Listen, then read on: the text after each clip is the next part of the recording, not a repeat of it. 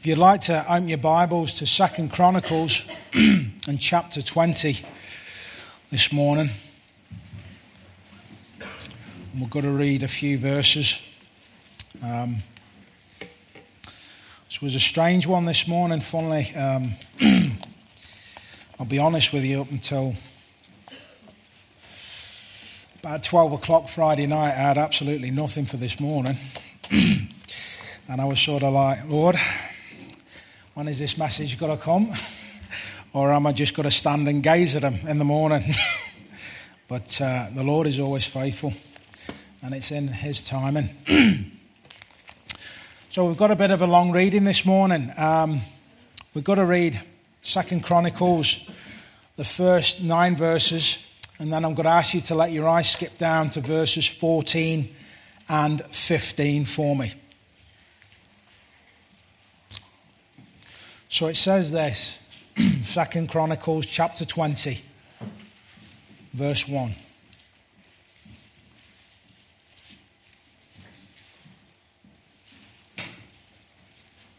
Second Chronicles 20, verse 1. And it came to pass after this also that the children of Moab, the children of Ammon, and with them other besides the Amorites, came against Jehoshaphat to battle. Then there came some that told Jehoshaphat, saying, There cometh a great multitude against thee from beyond the sea on this side of Syria. And behold, they be Haz Azon, Timor, which is En Gedi.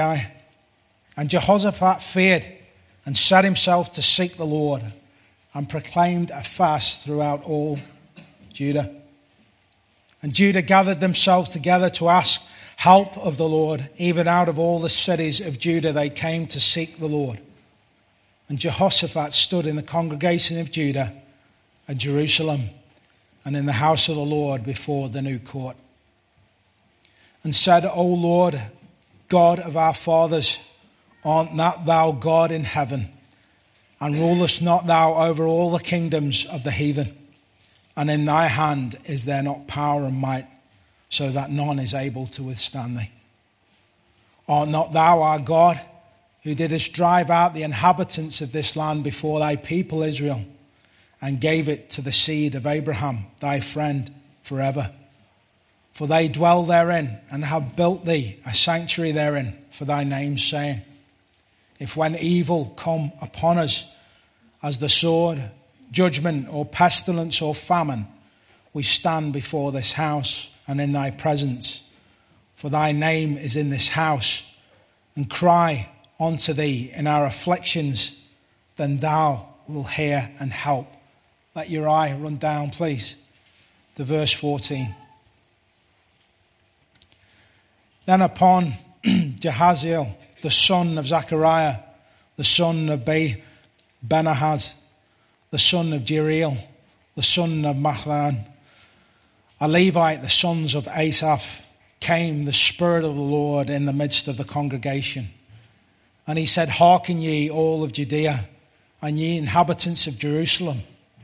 And thou, King Jehoshaphat, then says, Jehoshaphat, sorry, Thus saith the Lord unto you, Be not afraid nor dismayed by reason of this great multitude for the battle is not yours, but God's. Let us pray.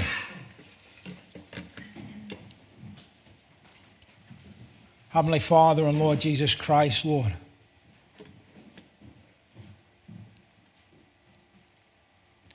I just come before you, Lord, this morning in weakness. Lord, I just pray Lord, that you would have your way, Lord, even in these scriptures. Lord, I pray, Lord, that your word would speak unto your people.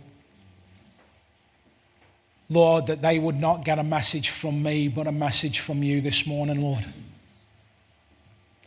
Lord, your people need to hear from you, not from a man. Lord, I pray, Lord, that you would just guide my lips this morning that I would speak the words that you would have me to speak, Lord. Lord, I just pray, Lord, that your spirit and that your word would find a resting place in each and every one of our hearts this morning. Lord, I just pray, Lord, that your word would go forth on the power of the Holy Spirit and in truth. Lord, just come and have thy way. In Jesus' precious name. Amen. You'll find Jehoshaphat was the king of Judah, and he reigned from about 872 to 848 BC. His reign began about 80 years after Solomon, and his name means God or Jehovah is judge. And you see, just Jehoshaphat would have witnessed something throughout his life that would have stuck with him. He would have seen his father Ahaz gradually dying of ill health for two years. And this would have made a massive impression of him, impression on him. After the death of Ahaz, he ascended to the throne at the age of 35. And he would have reigned until he was 60. Jehoshaphat was more or less a good king. He did some things that were wrong, yes. But he tried to institute what the Lord wanted in the kingdom. But he would have a crucial life lesson from his father. And it's important to get this that in his time of trouble, he would have seen a very pattern that would have happened in his father's life that would have kept him in good stead.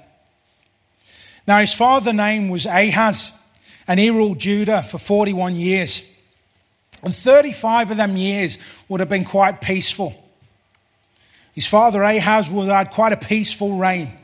But in the 36th year of Ahaz's reign, there was a king called Baasha, the king of Israel, and he was of the northern house of Israel.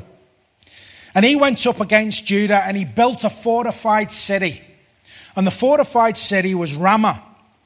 But this was different because this was like a blockade. It was a siege that he was doing of Judah so he could control the kingdom. So Ahaz, so sorry, Asa took all the gold and the silver out of the temple. He took nearly all the wealth that the kingdom would have had. And he sent a message to the king of Syria. And he says, You can have all this if you do me one thing. He said, You can have all the gold, you can have all the silver and everything else. He says, If you attack the northern house of Israel. If you give me some relief in my kingdom from them. So, this is exactly what happened. He gave him all the gold and the silver out the temple of the Lord. He gave him a massive amount of of, of gold and silver out of his own kingdom of Judah and sent it down to Syria. And the Syrian king attacked the northern house of Israel. And the king of Israel then stopped building Ramah, the fortified city. And then there was a relief from this blockade.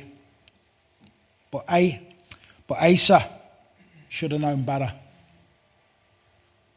Because you see, after that, the peace that he enjoyed in his kingdom was taken from him. There was starting to be troubles and wars.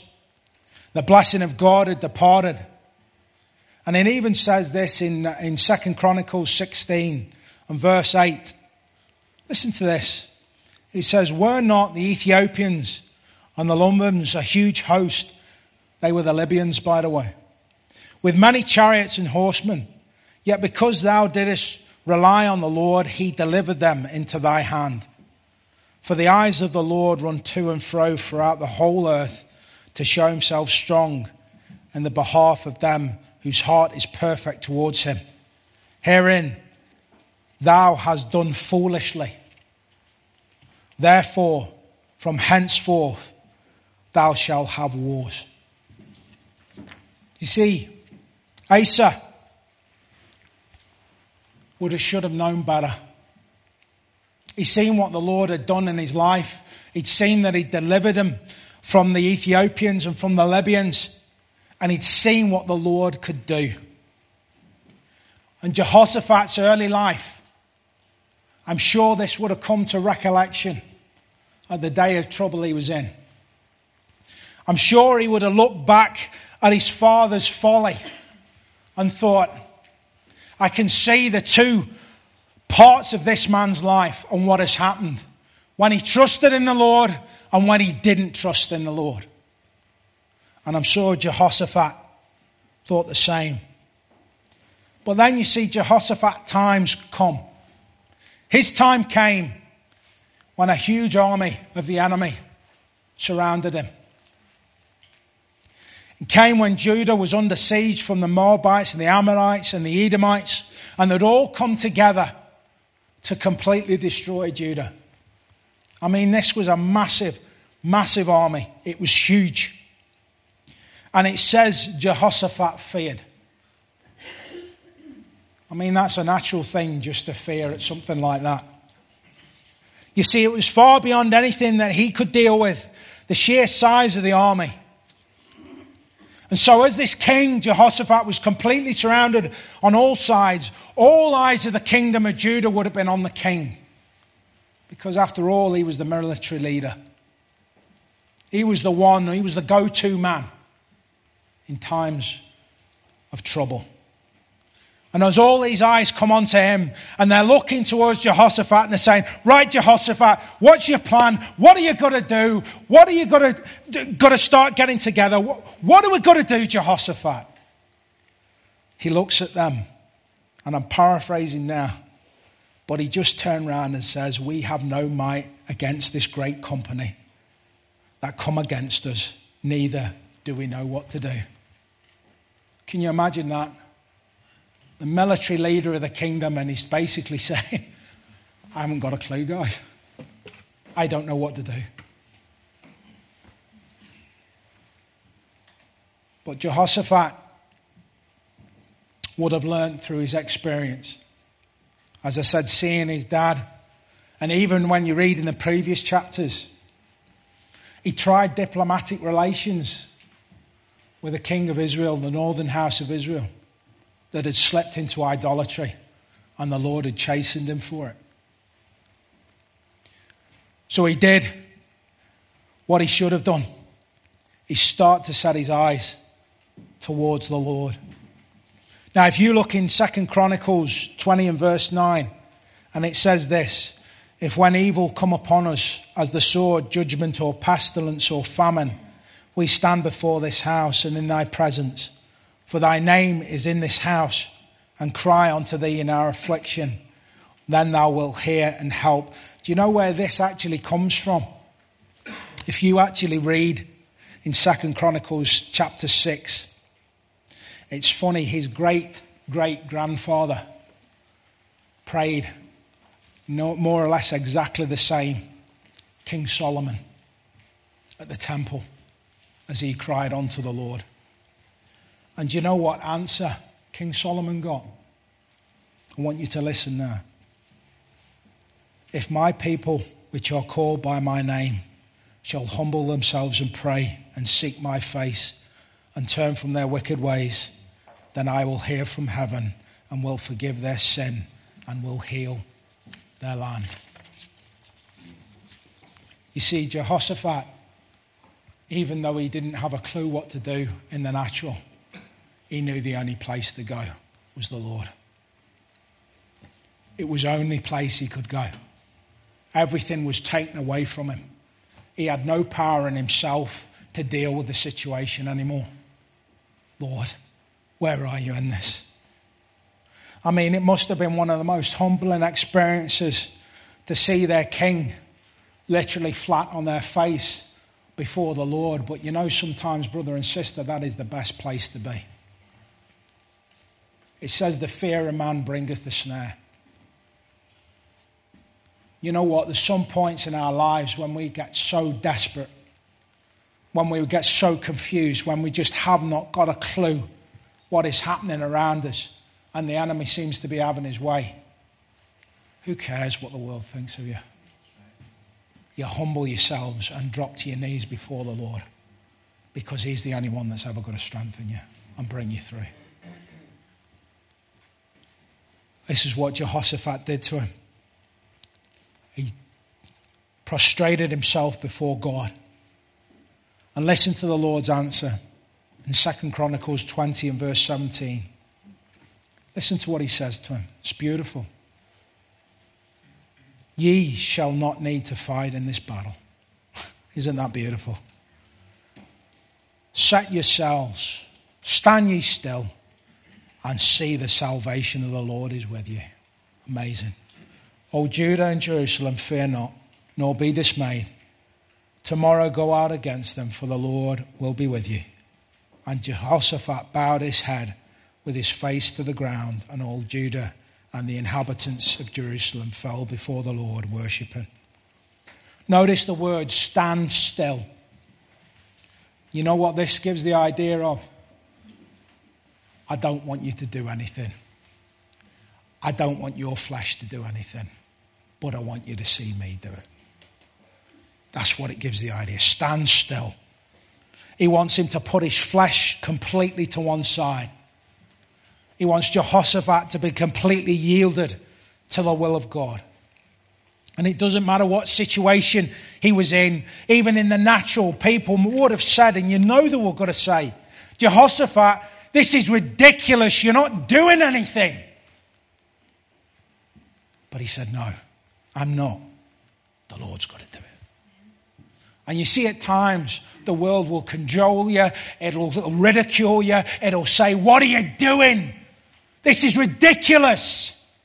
What are you going to church for? What are you praying to somebody that's invisible for? What are you doing that for?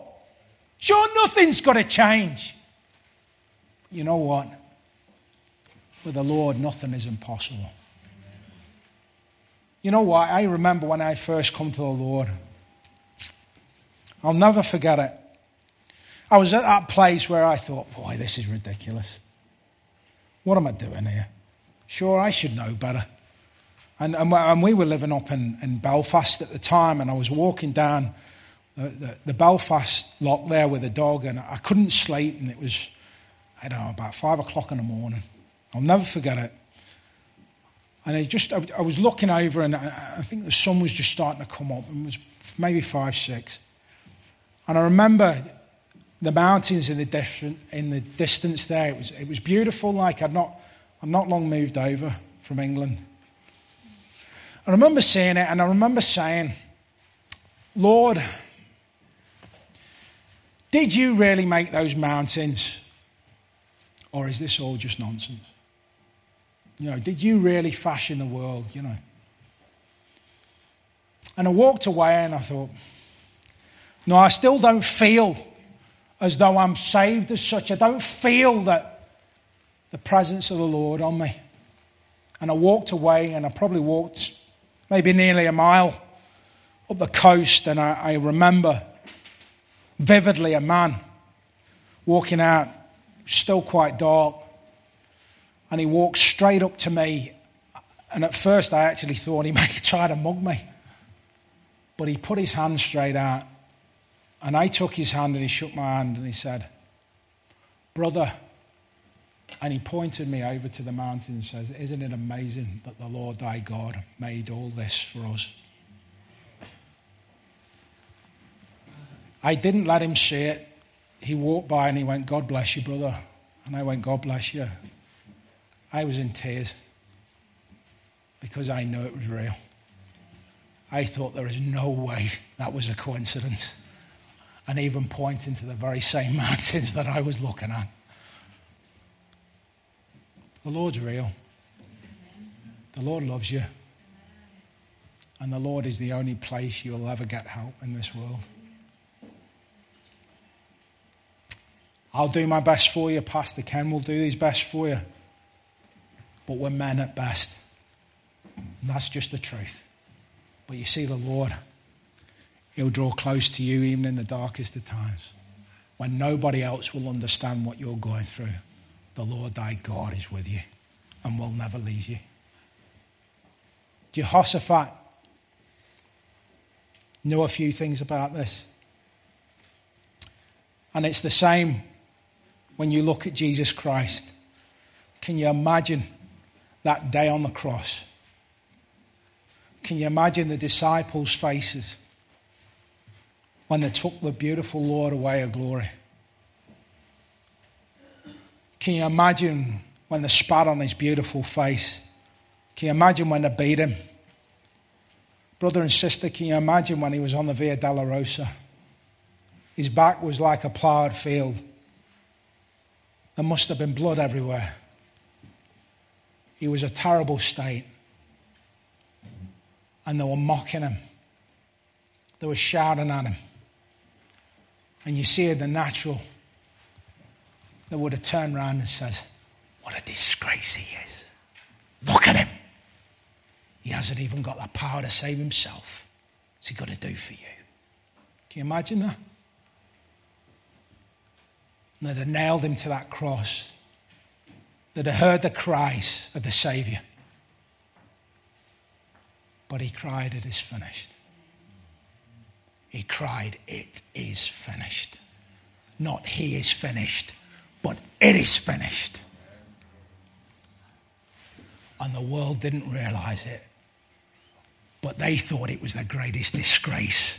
Let me tell you, brother and sister, it was the greatest victory that this world had ever seen, that mankind was ever going to experience. It was the greatest victory on earth the Lord of glory, made a show of the principalities and powers of darkness that day openly.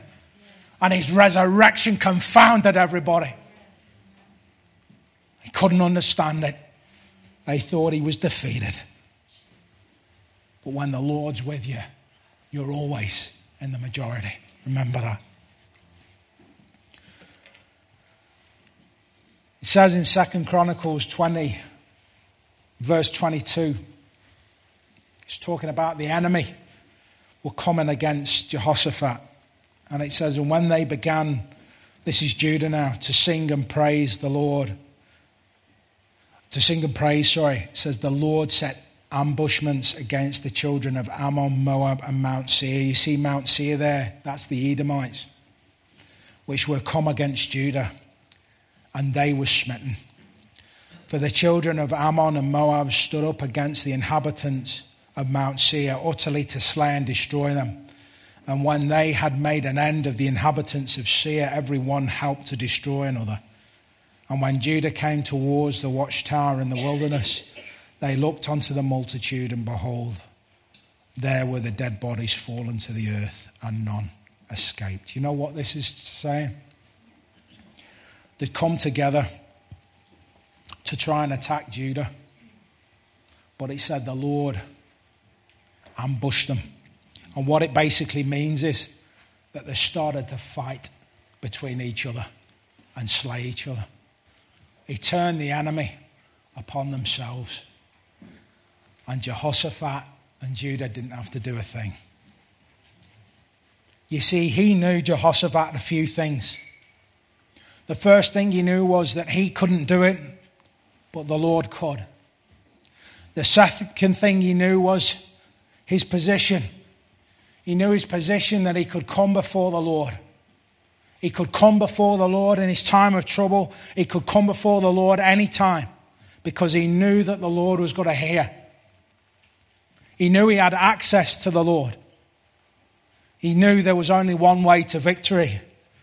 It was the Lord's way and not his way. Brother and sister, there's only one prescribed way to victory,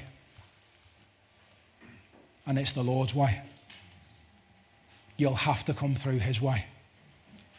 You can't do it your own way. And let me tell you something, it's the biggest crying shame that we see in our nation today. Church after church after church after church have fallen away, and they're trying to do it their way. Oh, well, we'll do it this way. We'll tell them that the gospel isn't really real anymore. There's only wee bits in it, you know. That it's not really relevant for this day. We'll tell them that the Bible doesn't really mean what it says. They're all trying to do it their own way. But there's only one way, That's His way. You see, the thing that we forget is that the Lord's prescribed way was Him dying on the cross, was Him shedding His blood, was Him showing us in the resurrection that death could not hold Him. It was His prescribed way, and we can do it no other way other than by the blood of the Lamb that was shed. That's the only way this world is going to get saved. That's the only way that people are going to see Jesus Christ is through the blood of the Lamb. And until the church wakes up and starts preaching the gospel again, it's the only way people are going to get saved. It's the only thing that breaks the yoke of Satan. It's the blood of the Lord Jesus Christ. I remember I was told one time of a, a preacher years ago. His, his name escapes me now. But he was going over to America. In fact, he was going to take over D.L. Moody's church. And uh, he gets a few tickets. His wife had died not long previous and he had a, a, a daughter. And they were going to get a ship over to America. The ship was called the Titanic that he got on. And as you all know, the Titanic hit the iceberg and everybody was running around. Him and his daughter had the life jackets on. I think she was about maybe 13, 12, 13. And he stood there and he put his daughter in the life raft. And uh, she looked at him and he said to her, She says, Daddy, where are you going? He says, Love, I'm going to do the Lord's work. He gave his life vest to a young man that didn't have one. And he said to the band, He said, Play How Great Thou Art. And he started going around, Are you saved, brother? Are you saved, sister? You need the Lord. People were shouting at him. People were cajoling him. They're saying, What are you doing? We're going down. He says, Brother, take my hand. I'll pray for you and we'll go up together. I remember hearing a testimony of a young man saying I was his last convert. He was in the water. He said he prayed with me. He said, I accepted the Lord Jesus Christ. And he went off the, into the darkness and I never saw him again. How real is it to us today? When we think of men that have done that, they believed, they lived their lives before God. Jehoshaphat did his best to tear down all them groves. And when you read in previous chapters, he started to get people to teach the book of the law again. He said to the people, Come on now. Read this, know it, devour it, because this is the Lord. This is your salvation. This is the power of God to overcome. That's what he said. And it moved the people that they would then fall in their times of trouble down before God and seek his face when they were surrounded by the enemy. Brother and sister, what do you do? What do you do? What do you do when your family starts drifting away? What do you do when problems are coming into the home? What do you do when you can not see a way out? Do you go and phone somebody? Do you go and ask somebody? Or do you go to the Lord and say, Lord, I can't do this. I can't do this anymore. Because that's what we need to do, brother, sister. Remember, He loves you. Remember, He's always with you and He will never leave you.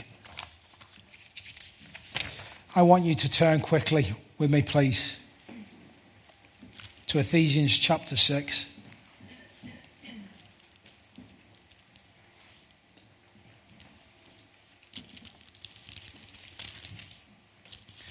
Ephesians 6.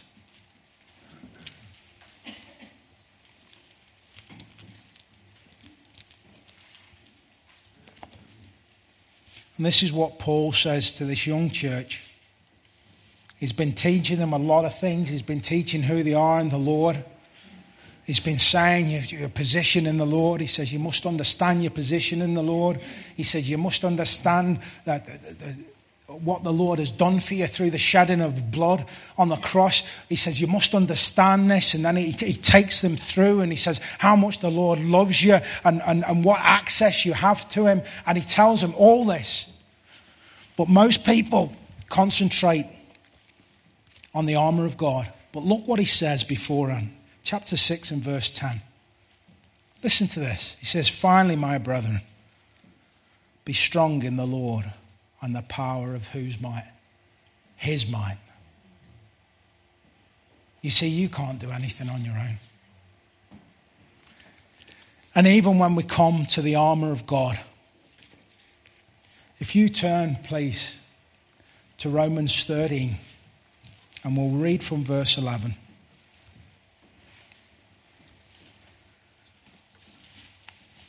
Romans 13, verse 11. And I'm going to give you the crux of the matter of the whole armour of God.